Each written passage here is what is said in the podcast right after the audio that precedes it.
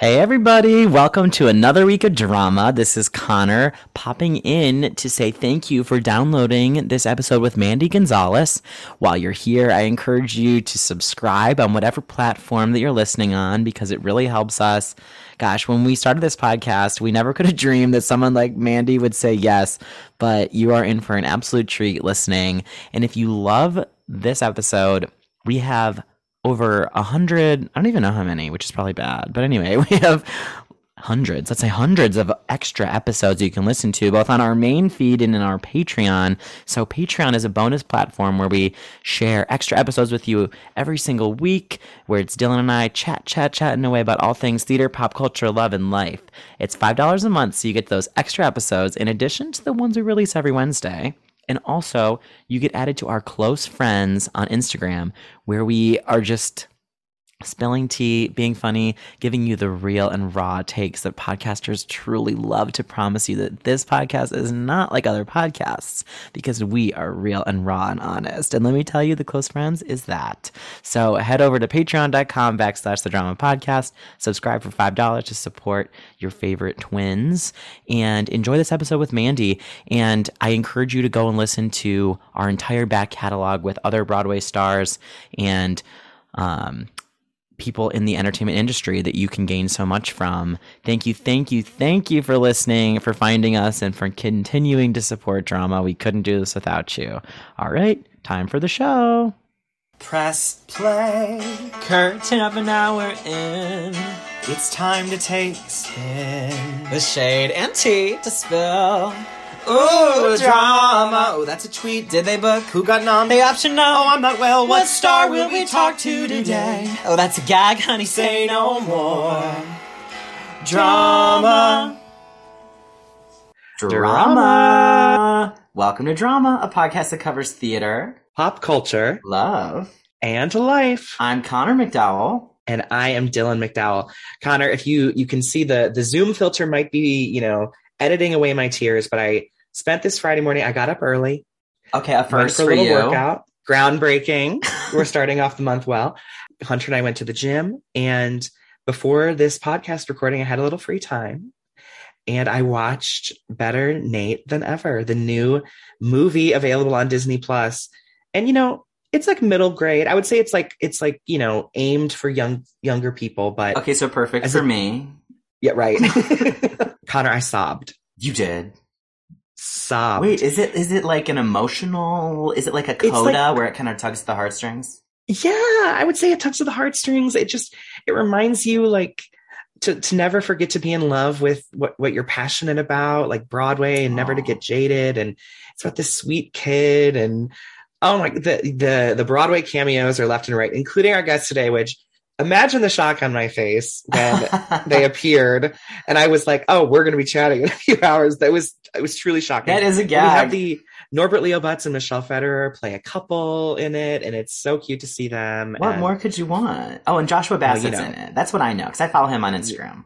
Who is just amazing. Is it, I, you yeah. know, just a star. But Tim Federley, you know, he, he wrote the book, he directed the movie. It's never cheesy. It's so sweet and fun, and there's some musical moments, and Lisa Kudrow is in it. it. It's amazing, which reminded me I need to rewatch The Comeback. I need to show Hunter The Comeback. Oh my God, Dylan, wait, I just heard something on an, on a, you know, a rival podcast, you know, but we... Uh, everyone any here. Other podcast that exists? I'm just kidding.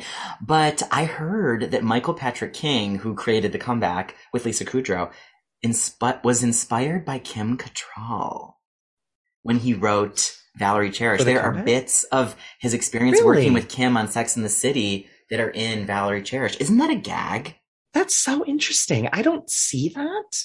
I, I, I but that's maybe I'll in my rewatch. Maybe I'll catch up some. Maybe I mean, do we really know Kim Cattrall? Do we really? No, but that's what I lo- I love the mystery. Right? I know. I love it too. Listen, today is a big one for drama. I've been waiting for this moment since. I mean, the year was, was it two thousand seven, two thousand eight? Perhaps. I got the In the Heights cast recording from the library. Where one goes.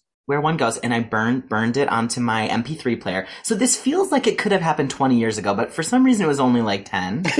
But I your math is so wrong, but yeah, so wrong. It's so wrong. Well, because in my mind it's still twenty nineteen, kind of. But I became obsessed with this guest, and I'm absolutely gagged that we're talking to her today. So much so that you wouldn't let me listen to her Act Two ballad because you felt that it had spoilers in it. You didn't let me listen to Act Two of In the Heights until we. You're right. That's right. Until we saw it live, you were like, "I don't want it to be ruined for you." And of course, in my head, I'm like, "Oh well, someone dies." Like that's immediately where it goes.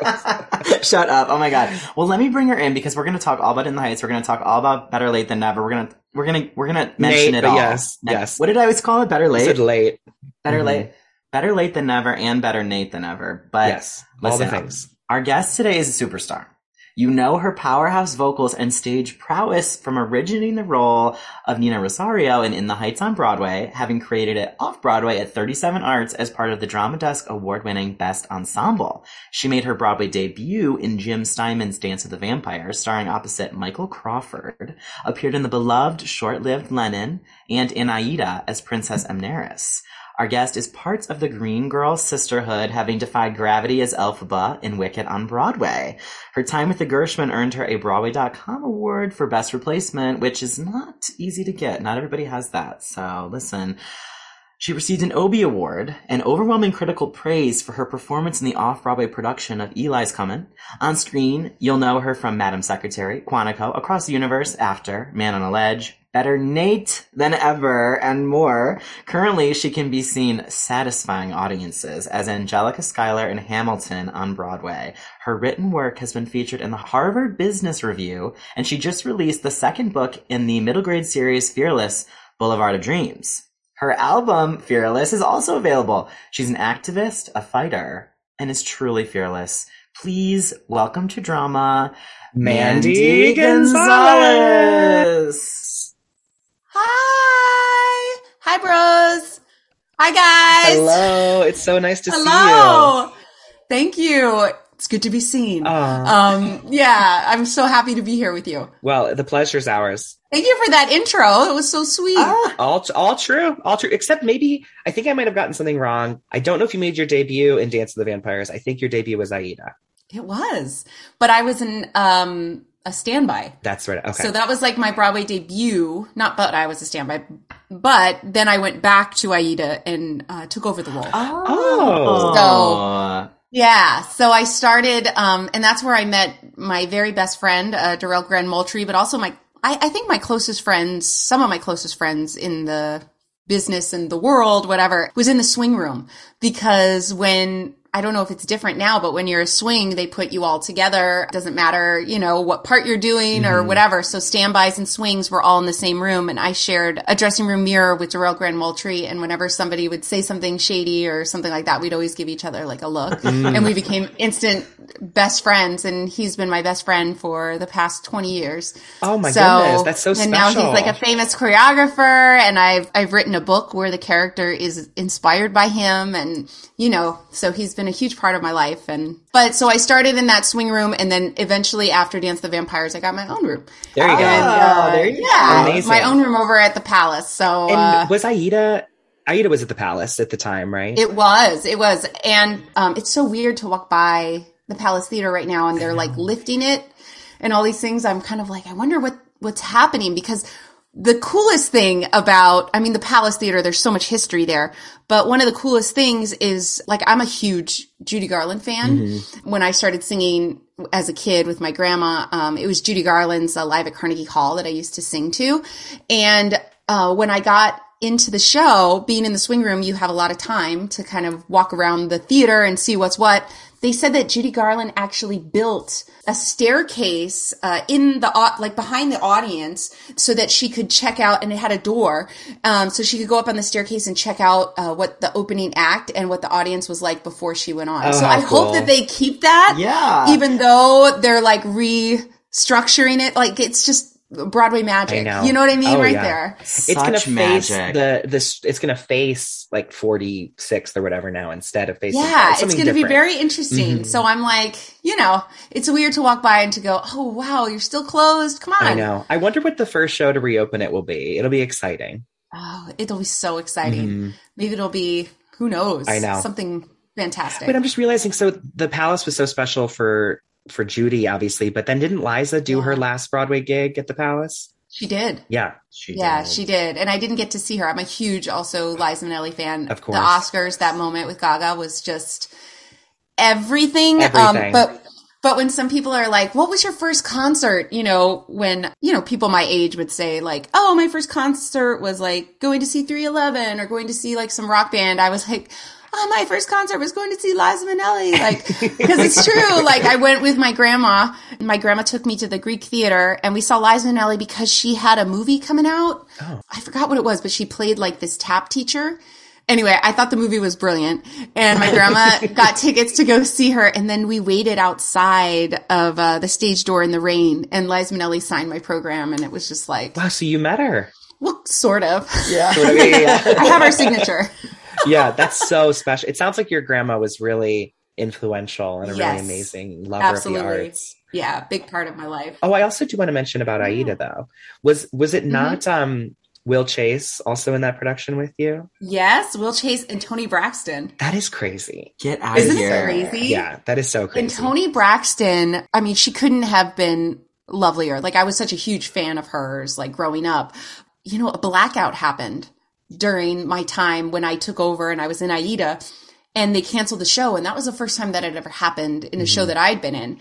And then everybody walked, I walked over the Queensboro Bridge, I think, to get home. But Toni Braxton was staying, gosh, I can't remember. Maybe I can't say where she was staying. But she was staying at this place where she was on like the thirtieth floor or something like that. And she said she had to climb up the stairs during the blackout because there was no elevator. Oh but she was God. just awesome like that. Like, yeah. you know, Toni Braxton does that. Like, it's it was cool. Oh, that's so cool. I would have loved to have seen the three of you. We had Will on the podcast back in December, and oh, what a firecracker! The nicest. Oh gosh, guy. I miss him. Yeah, mm-hmm. I miss yeah, him. Yeah, he he was really great. Well, that is so cool. We obviously love Aida, and I love Aida. Yeah, Connor especially loves Aida. It, it, I hear it's coming back. I hear that too. Oh my God! So wait, when, when you when you were in it originally, mm-hmm. that was your that was your Broadway debut, your first experience on Broadway, and yeah. you you were you standing by for Adina? Yes. Okay. Did you get to and go on a lot? And I stood by, I think she didn't go out for the first three or four months I was wow. in the show. And if you've ever been a standby or a swing, you know that that's just anticipation, just waiting. And I remember the first time she was out and I got the call because in those days we didn't, I mean, we had cell phones, but it wasn't like it is now. Like you had, we had a dressing room phone and all those kind of things. I got the call that Adina was going to be out. And I was just like, it was this out of body experience. And my friend Darrell remembers. And uh, he said that when he saw me um, getting ready in the Amneris dressing room, he said that I just looked so focused. And then, you know, Amneris goes into that uh, thing like the museum and mm-hmm, she's yeah. standing in that, you know, museum thing. Yeah. And I was waiting in there. And Darrell said that I was so focused. He like looked inside and he's like, Mandy, are you okay? And I said, Darrell, I got this. And it was just like, and I don't think anybody thought that Adina was ever going to be out because I never had a put in rehearsal. I wow. never did the show in shoes. I never got to go over the pool, like any of those things. So everything was so just exciting and new and terrifying. But you know, I was like a baby. I was twenty-three. And okay. so I was like, whatever.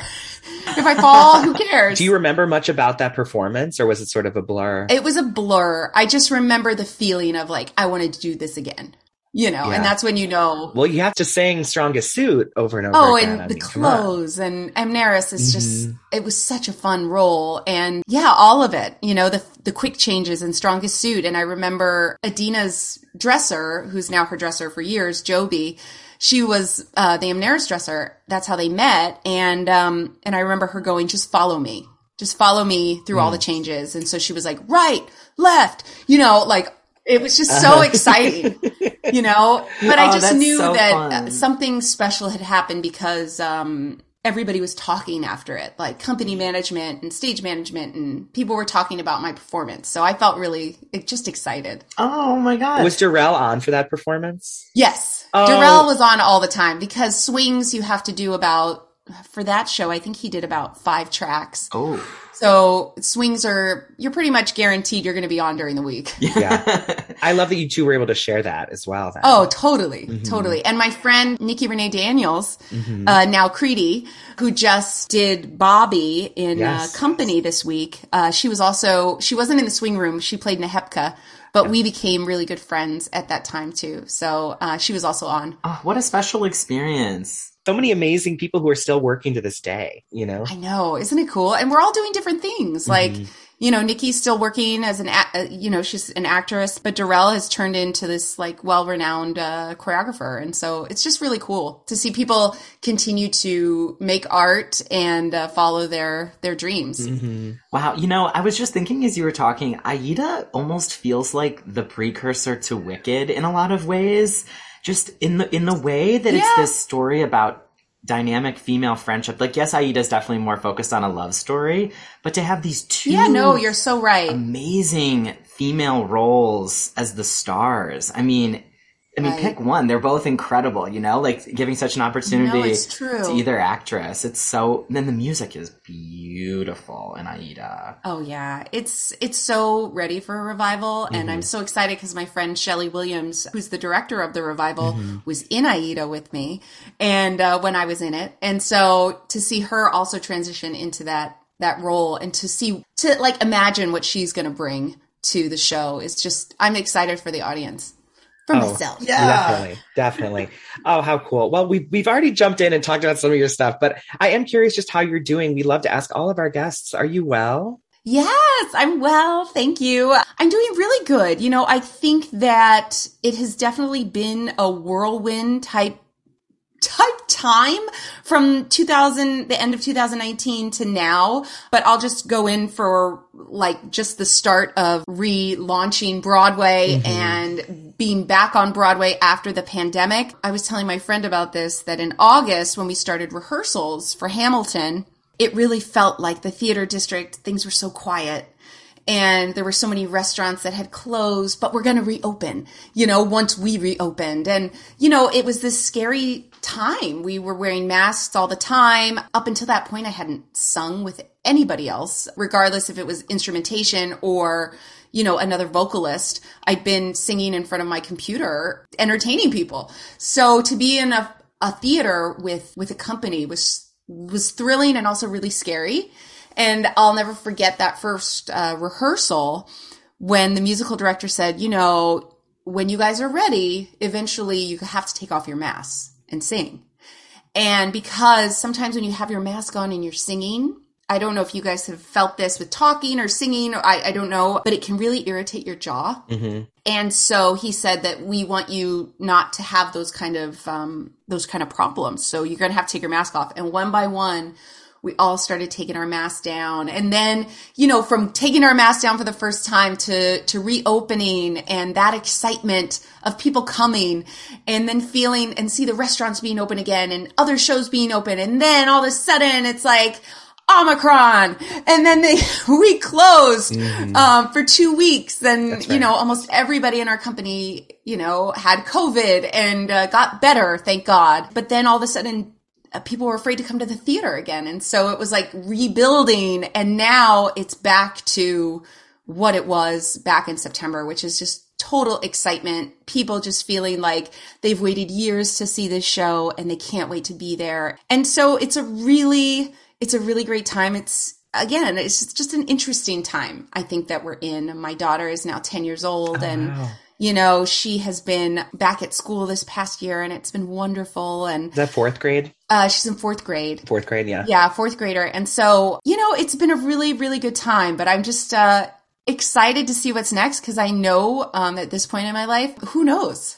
Right. You know what life brings, yeah. but I'm ready for, I'm ready for all of it. I think, yeah, it's just a really exciting time. Well, congrats to you because you've stayed busy. Yes. You, you, as you mentioned, you were singing, you know, over the last couple of years, whether it was virtually, and then of course you returned to Broadway, but. Well, it's like so hilarious because my daughter, when she was doing virtual school, I guess, you know, you could hear her downstairs doing her classes. And they went around and they asked everybody like what their parents did for a living. And uh, my daughter said that my mom does cameos. Oh. Like, that's what she did for a living. It was like, oh my God. And I told my husband, I was like, oh my God, like that's what I do. Like, and not that there's anything wrong with it because it definitely helped oh, yeah. me during that time. But honestly, like, I don't know about you guys, but I would do anything during that time to make a living. Oh yeah. And, um, but now, you know, when people ask, she's like, oh, my mom's on Broadway. Yeah. I'm like, I do do other things. I do do other things. Well, and I'm, I'm wondering too, okay, so she's in fourth grade. Hamilton's on Disney Plus. I mean, not that you're in that yes. one, but I imagine a lot of these kids have watched it. So maybe they understand like Hamilton. Oh yeah, totally. I think that it's a part of the culture now, yeah. you know, Hamilton. And I think, you know, when I did, you know, I'm in Better Nate Than Ever yes. uh, on Disney Plus, which I'm so excited about. And I had such a great time filming it uh, last year. But when I met Aria and Ruby, who are the stars of the movie, mm-hmm. we were going to take a picture together. And I said, why don't we do a work pose? And they're like, can we do like the dance? Oh. And I was like, yeah. And so I posted it on my Instagram today because I, you know, I wanted to give it time to the movie to come out. But it was like, because that's what you do when you're a theater kid. But even if you're not a theater kid, it's like all these kids have seen Hamilton now and mm-hmm. they either come to the theater now dressed like the characters or they tell us at the stage door about when they saw it with their family. And that was a really hard time. And mm-hmm. I don't know about you, but it was something that my family definitely looked forward to. Oh, yes. And you could hear the neighbors next door watching the movie too. You know, some people put the screen outside. And so I think that it has become a part of the culture, mm-hmm. um, but I think in a very positive way. So definitely, you know, yeah. It's so cool too that it, it hasn't affected any of the productions. You know what I mean? Like Broadway is still, the Broadway production is booming. And I think a lot, there's this yeah. fear of like if a professionally done version of the movie comes out, oh, you can watch it at home. Why would you bother going to the theater? But this has the opposite effect. I mean, people now need to see it live. Totally. Well, I think people, when they come to the theater, they say, oh, that was so much better. It's such mm. much a better experience, I think. Not that it's better than what happened on the screen, because that's what it was in itself. Right. But I think there's nothing like the feeling of live theater. And I think that's what they're experiencing for the first time. And whether it's Hamilton that brings them to the stage or watching a film like Better Nate Than Ever, it's just exciting. It's like where their story's beginning, you know, mm. their story in the arts or their theater story, you know. Well, what a what a fantastic segue into a question we ask all of our guests. And I do want to ask a few more Hamilton questions in a bit, but we, sure, sure. we talked to all of our guests about the moment that they realized they loved the arts, whether it meant wanting to become a performer or just enjoying it as something that they knew they wanted to be a part of their lives. And we call it the Ring of Keys moment, inspired by the moment of discovery and fun home. Mandy, do you feel like you have a Ring of Keys moment as it pertains to the arts? Yes. And I talk about this in um, the acknowledgments of my book um, because my sister is six years older than me. I'm the youngest of three, and she took piano lessons. You know, there were three of us and my parents had just enough time and money to, for all of us to do one thing, you know, and um, my sister took piano, but she did not like to play in front of people. Like she had stage fright. And so for her recitals, my grandma, who I will continue to mention many times, yes. Marie, she said, um, well, why don't we have Mandy stand in the front of your song and you can, Mandy can sing and you can just play, you know? And so I thank her because the fact that she had that and she didn't care that I stood in the front. She was like, great, that sounds good. But my grandma got me like a sequins top hat and like a sequins dress. Oh. And I like sang the song and I was, people applauded and I'm like, this is awesome. More I love please, this. More please. Yeah, more please. And so it was really my grandmother. I mean, I don't come from a showbiz family. I don't come from... You know, like I said, my parents, they both worked full time. So I, my grandma babysat me and uh, my brother. And so she loved musicals. She loved big torch singers. So she would play Judy Garland and Edie Gourmet and Tammy Terrell, like all these incredible singers for me. And I would imitate them. And so my grandma would try to find any outlet for me to sing because she said I had talent, you know, and that's, as a young person, that's such an incredible thing to hear, mm. you know. And she had this dinner theater down the street from her house called the Showboat Dinner Theater, where you could, I don't know if you've ever been to a dinner theater, oh, yeah. but you could get all you can eat, and they had all you can eat pickles. And so my brother and I love pickles. And so we would eat them, and then you could see a show.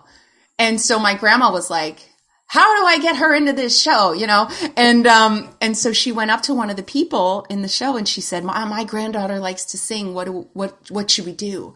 And so that's really how I started. You know, I got cast in Fiddler on the Roof yes. at the dinner oh, theater. My grandma, I, actually, my grandma ended up having a part um, during the Frumacera part. She was like one of the ghosts. Oh, how and fun. She, I could see her go. A cameo because, role. Yeah, a cameo role. But that's really how it started. And I wanted to just continue to do it all the time. I wanted to perform all the time and, and sing. And the pickles didn't hurt. The pickles either. didn't hurt, just a little salt. But it was really that time, that time with her and the times mm-hmm. uh, that she drove me to all my singing lessons in the car and um, singing with her. That really just made me feel so, I think, loved. And yeah. uh, like, oh, this is where I belong. And then when I met other kids that also felt that way, it was like, what is this? Yeah. I can do this, you know? So was, was this mom's mom or dad's yeah, mom? Yeah, this is mom's mom. So I grew up in two cultures. So my mom is Jewish and my father is Mexican. They met as pen pals uh, during the Vietnam War. And they grew up in completely different areas of California, but completely different worlds that they were exposed to. My father was a farm worker. His family traveled from Mexico all around the, the country picking. You know, uh, and they settled yeah. in California, in Northern California. And so when they met as pen pals and my father came back um, from Vietnam, he showed up on my mom's doorstep and he was like, I'm here. And she was like, what? You know, and her parents were like, what? But because they loved each other, I never knew anything other than love, you know, from both sets of grandparents. So I have an abuelita and I have a bubby. Yeah, so when I do talk about both, it's it's interesting because I they were both such a big part of my life, but in a different way. Like my abuelita was always working, so she mm. continued to work in the fields, and and then she worked with uh, alongside my my grandfather. She had a very different life, so she never. I don't think she ever came to any of my performances. She never saw a show, wow. but she was always very proud. Uh, when we would go and see her and, and those kind of things. It, but my grandma, my, my bubby was always there. Oh, that's so special. That is so, yeah. that's beautiful. Did your bubby get yeah. to see you on Broadway at all? Oh, yeah. Yeah. Everybody knew yeah. her. yeah, everybody knew her. The only show that she did not see was Hamilton. And that's because oh. she was in her nineties and at that, but she wanted to come.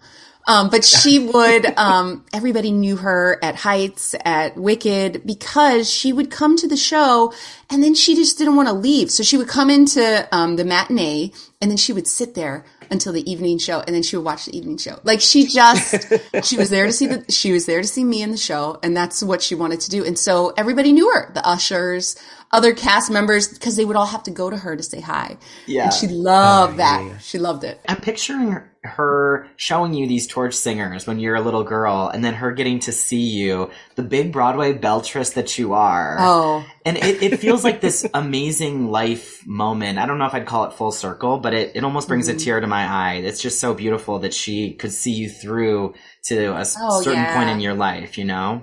Yeah, I think that, you know, for all of us, music was a big factor in our happiness as a family and just our journey. You know, my grandmother was the youngest of seven kids born to my great-grandparents were very poor. And she grew up on um, a top floor apart- apartment in Saint Louis. And it was always that thing of music. Music was always a part of her family growing up. And when they eventually moved to Los Angeles, she would tell me stories about how she would go to the store to buy sheet music. And from that sheet, you know, because that's what you bought in those days. You bought this sheet music and then you learn the song and, you know, but sh- that's what she would do. Like that was her free time, was learning music. And so I think getting to share that with me was definitely a full circle for her. And I'm glad uh, that I got to be a part of it, because it wouldn't have been the same without her. Of course. Thank you for sharing all of that. And, yeah. you know, we've gotten to know a little bit about your parents over the years, because your album has the song Fearless on it mm-hmm. that chronicles that truly storybook movie love story that you just shared a little bit about. That is just so cool. But yeah. you've been able to, you know, you're, you've been able to share your, your writing and your talents with us in many different ways, because you also have these books. Yes. The, the first one came out a few years ago, and now the second one is out at the time of this release. It'll be out as, Ooh, as well. These books. Oh my yeah. God. Oh, very fancy. Wait, wow. Oh, that's a hard, hard cover right there. Yes. Come on. Well, this one is the early reader copy. My covers, okay. I mean, my, my books, my author uh, books have not come yet, but they are on their okay. way this week, hopefully, because the book drops uh, next Wednesday. So, yes. Uh, but yeah, it's, it's so exciting. What inspired this? This is so cool. Well, you know, my mom is a huge reader. She loved books, and so she shared that with us growing up, and a big place for us to go was the library. You know, we didn't have a lot of money, and my mom, it was the only place my mom would say, go in and get whatever you want. You know, we have to give it back. But, you know, whatever you want. And at that yeah. time, it was like you had your library card, and you could pick whatever you want, and it was like these treasures that I would open, and it would, it changes your life as a kid. You know, my mom took us to all the library functions and things like that. And so reading was a big, big part of my life, as well as storytelling. And I remember reading a lot of the books that I loved and listening to the cast albums that I loved and looking for characters and um, and names that were like mine. And I have to be honest and tell you, I didn't see a lot of those names. And so I thought that it was very important for me to create stories so that kids could see themselves in the arts, um, mm-hmm. to know that a life in the arts is possible, because I know what seeing a name like Priscilla Lopez did for me on a cast album, or Chita Rivera. You know, they meant a lot to me, and they opened so many doors for me. And so now it's my, I guess it's my honor and my job to, to keep that door open for the next generation. And so I think that writing these books with these characters that represent so many people in my life has just been such a great joy. Oh, that's miraculous. It's a series. Yeah, it's a series, you guys. It's so crazy. Is the, is it the same protagonist in the sequel, or does it focus on, because I know it's about a theater group or like a group of friends, right? Yes. Mm-hmm. So it is the Fearless Squad. And uh, the first book follows Monica Garcia, a young seventh grader who travels from California to New York to be on Broadway with her abuelita. And along the way, there's a ghost story. Ooh. And as there always is in a Broadway house. Right, of course. And uh, she meets her Fearless Squad. And one of the people that she meets in the Fearless Squad is Rally Morton. And so the second book follows Rally Morton, who is inspired by my dear friend, Darrell Grand Moultrie, yes. who grew up in Harlem. So they all are in the theater. They're all in this hit Broadway show, but they all grew up in different places and have different dreams. And so it was very important for me to tell all of their stories. And so he grew up in Harlem um, with a single mom and a brother, and he has a grandfather who is um, making him doubt himself by saying, it's always important for you to have a backup plan. Mm-hmm. But Relly wants to dance, and that's his plan. And why do you have to have a backup plan? I'm already working. Like, what, why, what do you mean? But I don't know about you, but that's something that you hear a lot. Oh, yes. When you're in the arts. And so by chance, one of their phones goes down a pothole in Schubert Alley. Is there a pothole in Schubert Alley? There is. There I found is a it. Mess, yeah. So... Um, So they go down to retrieve the phone, and they find this door. And when they go up the stairs, they're in the nineteen fifties. And Relly discovers his grandfather in the nineteen fifties was a tap dancer. And so you get to go into Harlem. You get to see that world and uh, what it was like to be a tap dancer at that time and to be a Black American and to see what that experience was like. And so, but the squad still has to be back for half hours. So ah. it's about them trying to heal the grandfather, but also get back in time for the show. This sounds incredible. I picture like a Gregory Hines type. Oh, Gregory Hines. Like oh, hold on. Let me show you. Is like my, was such a huge inspiration to me in my life. Here he is. Oh. Oh my goodness. Um, because. You, you, literal portrait in your oh, office yes, here. Because when I was fifteen, I went to this performing arts school, and he was one of the teachers, and I got into his class. I kind of documented it on Instagram, but then I didn't finish the story. So I'll oh. finish it now. Here, here's, yeah, your, here's my here's moment. And a news, a news program like somehow filmed me and told my story without me knowing. And they send it to my mom. So my mom had it, and it shows me, and they're like, yes, this one girl was too embarrassed to dance. Um, because in tap dance, they have this thing called a challenge circle where everybody says challenge. If you haven't seen tap, Go see it because they talk about it. And, you know, everybody has a chance to get into the circle and show their best moves. And so Gregory Hines said, okay, we got time for one more person. And for some reason, I jumped in to the challenge circle and I didn't know what I was going to do. And so, um, thank God everybody in the camp also knew that I couldn't dance that well. And they just started to shout, sing. And so I did. And I sang for him. And I can't tell you how much it meant to me because he just cheered for me. And then he grew, he like picked me up in a big hug. And then he called me The Voice in front of everybody. Um, this was before The Voice, the right, T V show. Right, right. And the O G yeah, voice. Yeah, and uh, that encouragement changed my life. First of all, I became mm. completely obsessed with him and tap dance. But I, not that I tapped more, I just did as much research as I could. But I was like, this is where I want to be. I want to be on Broadway with people like this, you know? And yeah. um, it just shows you what a teacher can do, how they can change your life in an instant, you know? Absolutely. So there's vibes of him maybe in this grandfather character? Yeah, well, or, Grandpa okay. Gregory. Oh, there's a reason. There we go. Yes. I, I'm obsessed with these books. I would have eaten them up when I was younger. Oh my God. And I, I'm picturing. You still can. I still can. I mean, I yeah. mean, we know that Better Nate Than Ever is like, honestly, made for me, I think, in my my, um, oh, absolutely. my interest. But and it's so beautiful. And I it is. I cried, and my daughter, who's ten, uh, loved the film. Good. And uh, yeah, and I think, you know, what Tim has done for all of us is put a, a light on on us theater kids, mm-hmm. you know, because we're all, we're all theater kids at heart, right? Oh, yeah. All of us. And so I think that he's um, he's shown a light on this,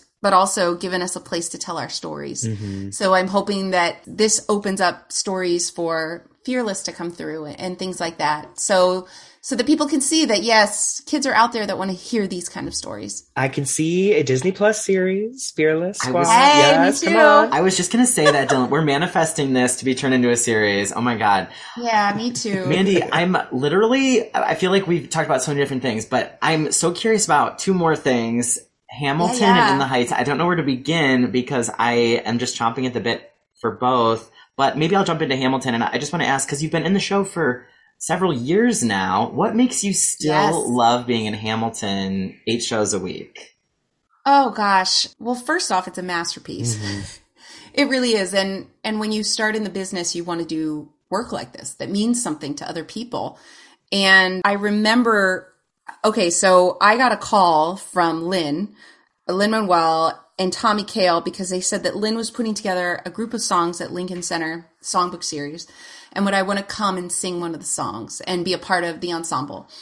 And I said, yeah. So I went and uh, I sang, he had just written the song Say No to This. Ah. And so I sang that song for the first time with Lin, and I was like listening to the songs. And at that time, I think he wanted to make an album. I'm not sure what he wanted to do at that time, what they were planning, but I knew that something incredible was happening.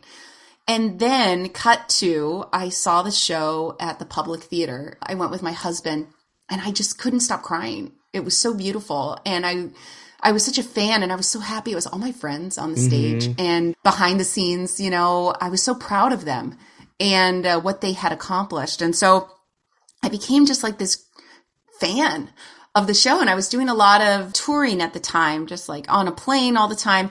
And when the soundtrack, when the cast album, sorry, came out, thank you. Don't say, we don't say soundtrack. I know, I know. I'm no, old school, we, sorry. We, we don't judge anyway. I know, but I have oh, friends. We do too. So if they're listening, I want to correct myself. But when it came out, it was kind of like when Rent came out for me. You know, at that time, I had to wait at Sam Goody to get the two um, C Ds right. for Rent. Uh, I don't think it was cassette. I can't remember. I think it was two C Ds. And, um, you know, it's the same with Miss Saigon. I have the, I have the two C Ds for both too, yeah. I couldn't wait to get it. I went and I got it and I listened to it all the time. And I was just like, in some ways manifesting that one day I'll be a part of it. And then I got the call from Tommy Kail that was like, Renee was, was leaving. She was ready. And would I like to come in? And I was like, yeah. And it has just been such an incredible journey, like to be in this show at this time and in the world in America. I've seen so many things while being a part of this show and seen so many people that have come and gone and an administration change or two, you know? administration change or two, like those people coming to the theater. Right. It's just like, remember, yeah, so oh crazy. God. I remember when we had Rory you O'Malley know? on and ba- like oh, in like Rory. the first year of doing the podcast, and he talked yeah. about when Mike Pence came to the show. Pence yeah. came. Yeah. And it was crazy because we're just there to, but it is, you're witnessing history, but you're talking about history while being a part mm-hmm. of history. It was very interesting. I've just had such a wonderful time, and being Angelica during this time with the, the young women that I've been able to work with has been just wonderful. They being the big sister mm-hmm. has um, just I, been so much I fun. Was Angelica the role that you knew you were like, oh, I could see myself doing that one? Oh, yeah. yeah when I saw yeah. Satisfied, I was like, mm-hmm. oh. I mean, all, Liza's stuff is beautiful, all that kind of thing. But when I saw, when I heard Satisfied, I was like, I want to sing this. And it's, it is, it's such a masterpiece. Like the movement and the stage sets, the lighting, the direction, all of it works together to create this magical moment. And um, I was just blown away. And so I was like, I want to, I want to do this. It is so, I mean, Angelica is the role. That's the one you oh, yeah. want, right? I mean, come on. I I want to play Angelica. I'm not even a performer. So listen, oh, yeah. I'm so jealous you get to do it all the time. Oh my God. Yeah, the queen bee. It's like, you Definitely. know, it's just, it's fun. And, but you know, there's a lot of heartache in that, that role. And, uh, mm-hmm. but a lot of growth and sisterhood and all those things. It's, it's so wonderful when young people come to see the show and they tell me like what Angelica means to them. And, you know, because uh, it's wonderful to see uh, strong women on the stage. Mm-hmm. Absolutely. You know?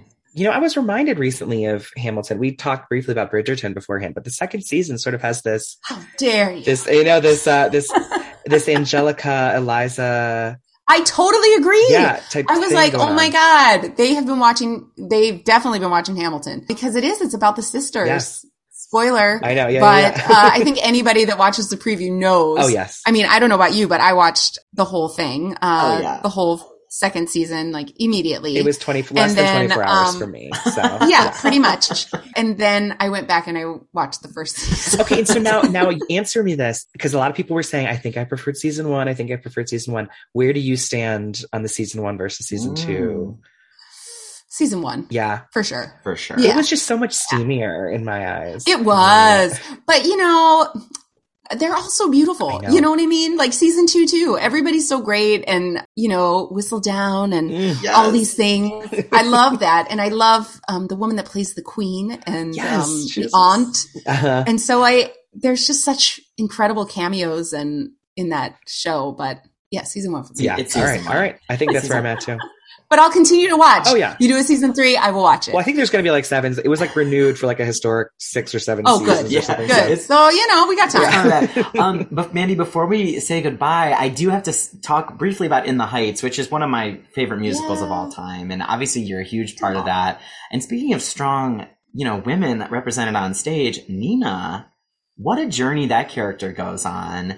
And I, I yeah. think the song Breathe might be the best I want song slash character introduction song to ever exist in musical theater. I mean, I don't know if anyone else has any better ideas, but you meet the character, you learn about her past, what's going on in her present, who she is, what means a lot to her, and where she's going in the show. I mean, come on. It's, it's. Yeah.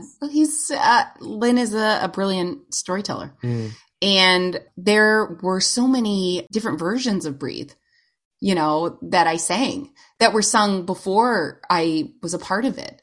Um, because I, I think, you know, we were all around the same age at that time. And I think that it was a very personal song uh, for him mm-hmm. and a very personal story. Nina was a very personal story for both Kiara and for Lin. And, and so I think it, somehow it was the hardest one to write, you know, and it, it came, Mandy, we have a new version today. Will you sing it? And I said, yeah. And I'm just so glad that that just shows his artistry, that he kept going back and until it was what it is now. Mm-hmm. It took a little bit from all of um, all of the songs that he wrote and made this incredible uh, song that I got to sing and, and be known for. Definitely. So I'm very, I'm constantly in awe of Lin, I think. You know, he's also like a brother. So yeah. it's kind of like, yeah, he never ceases to amaze. And, you know, even with Encanto. I know, right? That whole score and uh, the song that he was nominated for the Oscars is... It, when I heard that song, um, it was the same when I heard Moana. Um,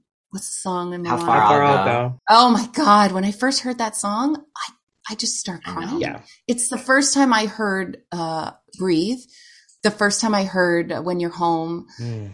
I just, there's something that happens emotionally with me, with his music. And it, this was the same thing with Encanto. And I'm just like, man, he's just got that gift. And some people yes. will write one good song, you know, he just has so many in him, and it's, we're, I can't wait to see what's beyond.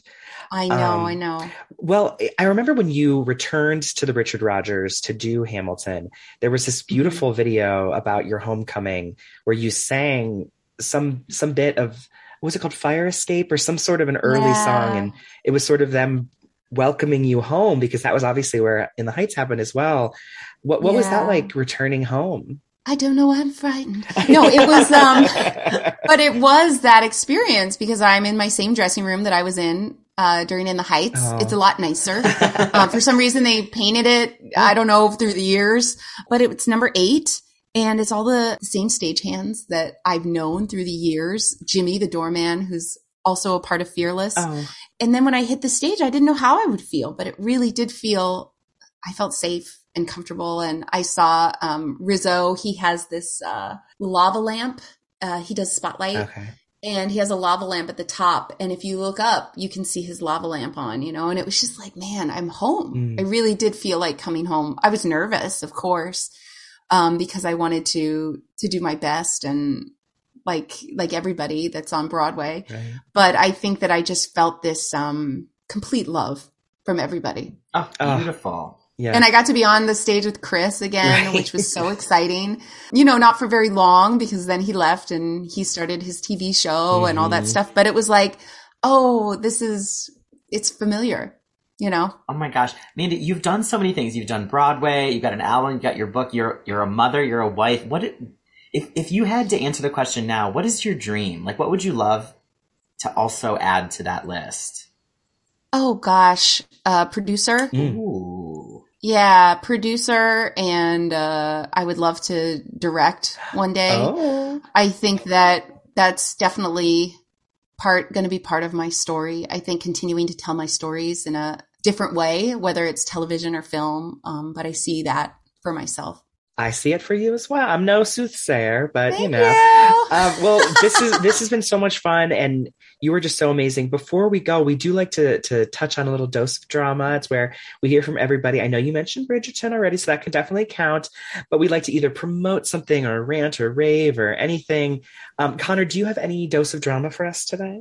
I do. Well, I mean, we're not going to talk about it for too much, but the Oscars did happen at last. And oh my, my favorite, my favorite, I'm not going to talk about what you think I'm going to talk about, but my yeah. favorite film of the last year was The Worst Person in the World. I feel like it was absolutely incredible. It was nominated for a couple different awards, you know, Best Original Screenplay, which I think it probably should have won. Mm-hmm. Um, and my dose of drama is just that I wish that it, more people could see it, and that it had maybe won something so that others could experience it, because I don't know if there's a better film about kind of a young person's, like the millennial struggle. And uh, figuring out mm. what you want, who you want, the person you want to be in love and life and right. career. And I, I just felt like it was it was amazing. And I hope people go watch it. I don't even know if it's available to stream yet, but Worst Person in the so, World. I haven't seen right. it yet. I want yeah, to. Yeah, I haven't seen it yet either. Oh, that sounds great. Yeah. I think for me, um, I'm a, I'm a big reader. Yes. And so um, it's always about, what am I reading? What am I, you know, what am I reading today? But I love the fact that one of my favorite, favorite books, Pachinko, was turned into a T V series on Apple Plus, and I've been watching it. Um, ever, it's only been on now for, gosh, I think three weeks. The new episode comes out every Friday. But if anybody has not read that book or um, watched the television show, every episode, and I'm not in it, um, but every episode is honestly um, like a movie. It's so beautifully shot and acted and um, and written. What's the concept? Oh, well, it's about this girl that grows up in um, Korea. And I didn't know a lot about um, the stories that happen uh, that happened in Korea, and but it's about her journey and sur- her journey of survival throughout the war to America and um, and back to Japan, and her family struggle, but struggling and surviving to to keep your family going, and what happens to that family. So it's also about looking back, like his her grandson it's about where he's at right now and looking back at where her life was. And, um, uh, and I love those kind of stories. Mm-hmm. Sounds great. What is it? Was it Allegiance that was sort of like about these generational stories yeah, that was on Broadway a few years ago with Tally Leung in it and uh, Lea Salonga, of course. I love stories of survival. I also loved um, The Four Winds, I've heard uh, of the it. book. It's so fantastic. And I didn't know a lot about the Dust Bowl. I always like stories yeah. about adversity mm-hmm. and how to overcome. And because I think sometimes that's where we are in our lives, and to see other people that have gone through so much more that we've gone through through words, it's so inspiring. And so that was definitely a book for me that I was just, I fell in love with. I'm in the market for a new read. My Dose of Drama is also a book. I revisited Kristen Chenoweth's Ooh. memoir this past month, and I had read it when I was in driving school. So do that yes. if anyone who knows. And it's, it, it ends in like two thousand nine or something like that. So I'm eagerly awaiting the next portion. Yeah, you know, I read um, Sutton Foster's Ooh. book. Oh, I need to as read well. That one. I need yeah, to read it's wonderful. It's wonderful. Look at me, I'm such a like. It's wonderful. I know. Look it's at wonderful. you. You're, you're promoting girls, girl, Mandy. No, and uh, you know, I love Sutton like everybody. I saw her in um, Thoroughly Modern Millie for the when I uh. really saw her for the first time, and I was completely blown away. And you know, we're peers, and so she's stayed in my on my radar. And when I saw her book, I was like, "Huh, I'm going to read this." And And I'm so glad I did, because her story is really one to be told. And um, I absolutely loved it. And it was just like, yeah. it's a theater read. It's like yeah. all these little like tidbits where you're like, oh, that's what happened? I didn't know. I know that. You and know? That's what, with Kristen's book, I was like, oh my gosh, I didn't know that this was happening. Or this exactly. was it's like things, things like we can relate to. Mm-hmm. We get it. Yes. We're like, oh, right. Yeah. Uh-huh. You know? it's, it's really special. Well, people should also check out your new book. It's called Fearless Thank Boulevard you. of Dreams. I'm sure it's at the Yay. Drama Bookshop. I'm sure it's wherever fine yes. books are sold. Mandy, this was really, really meaningful to Connor and I that you spent this hour oh. with us. So thank you. Thank you. Thank well, you. Thank you guys. It was wonderful to see you, and I'll see you again on Broadway. Yes. I need to come see you in Hamilton. Yes, I haven't come. yet. I'm so embarrassed to tell you. I You're on fifth. I mean, I don't want to tell people. Sorry, I know. I, I can't yes, believe it. Yes, please come. I mean, you just enter the lottery. Why not? You know people. Yeah, that's true. Nick, Nick Walker maybe could could pull some strings now that he's back over there. No. Or Mandy Gonzalez. Like, you, oh, yeah, that's you, right. you find a way to see it. Come, please. I love it. Oh, my gosh. Well, Mandy, thank you. You are as genuine a person as you are a performer. And I can't thank you enough for all the work you've done, especially to provide representation in art, which is the best thing in the world, which is what we need. So thank you so thank much. You Dylan, where can where can everyone follow Mandy if they're not already? That's right. Well, they should on Twitter, it's underscore Mandy Gonzalez with two Z's. And on Instagram, it's like Liza. That's right, just like Liza. And um, on Instagram, it's at Mandy dot Gonzalez. And while you're following her, go ahead and give us a follow. We're at The Drama Podcast. I'm at Dylan McDowell. Connor is at Connor McDowell. Mandy, you are a dream. And Connor, I will see you next time. Drama. Drama. Drama.